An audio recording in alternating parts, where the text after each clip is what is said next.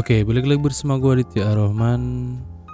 Di sini lagi ya bisa dibilang hmm, agak-agak kurang lancar nih, friend. Gimana nih, lu pada? Kalau bisa dibilang tuh minggu-minggu ini lagi kurang banget nih. Lu mau denger ASMR rokok nggak?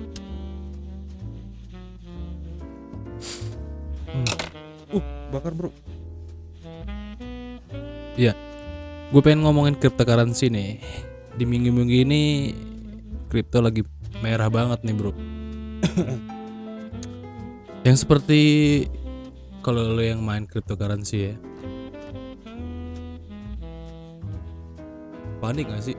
Kayak minus-minus berjuta-juta gitu.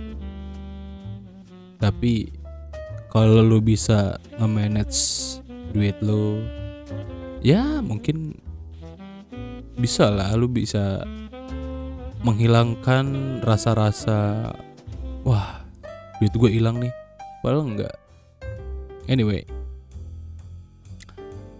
Nama gue Ditya Rohman. Gue bakal mulai podcast lagi atau ngobrol-ngobrol santai tapi kali ini gue cuman sendiri aja nih. Kemarin kan ya kemarin ada teman-teman gue gitu tapi kayaknya lagi teman-teman gue tuh lagi pada sibuk sih belakangan ini.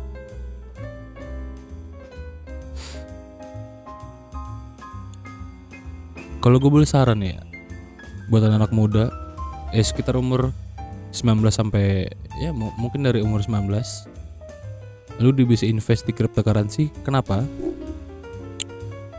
Gue dengar kabar sih.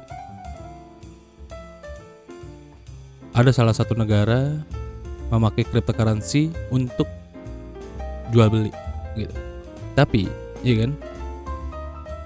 Lu jangan asal-asal masuk ke koin yang lu nggak paham gitu. Maksud gue gini. Ini kan pertaruhan duit kita ya kan buat ke depannya gue nggak tahu nih gimana caranya buat nge-manage duitnya itu menjadi diamond hand gitu.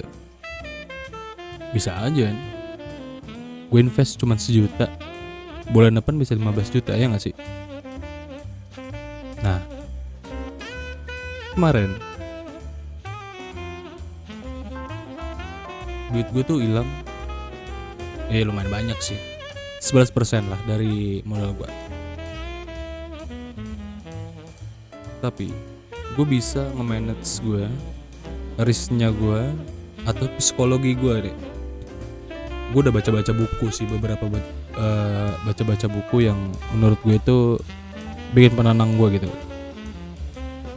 Dan apalagi cryptocurrency ini kan jatuhnya tuh apa ya bisa dibilang tuh high risk gitu loh. Kayak lu nggak bisa ngelihat wujud koinnya tapi lu berani invest di situ. Kalau saham kan ada perusahaannya tapi cryp- cryptocurrency tuh memang ada tapi wujudnya tuh bener-bener kayak ya udah gitu jual beli aja. Nah.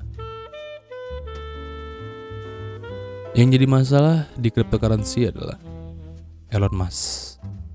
Elon Musk lagi. Pokoknya di dunia cryptocurrency itu yang dimusuhin tuh Elon Musk sebenarnya. Mau gimana pun tweetnya dia tuh berpengaruh banget. Gua gua gua gua masih kurang paham sih sebenarnya Elon Musk ini sebenarnya apa sih? Bisa mempergerakkan eh, market di cryptocurrency gitu terutama di Bitcoin ya. Yang gue bingung gini loh lu beli rumah gitu lu bisa jatuhin harganya loh. Gitu gue ya gue bingung itu. Nah ini perumpamaan gue sama Elon Musk tuh. Nah gue juga nggak ngerti nih Elon Musk kenapa bisa kayak gitu loh. Si Elon Musk nih seakan-akan bisa menjatuhkan harga rumah gitu nah tapi rumahnya itu sebagai kayak Bitcoin atau cryptocurrency gitu.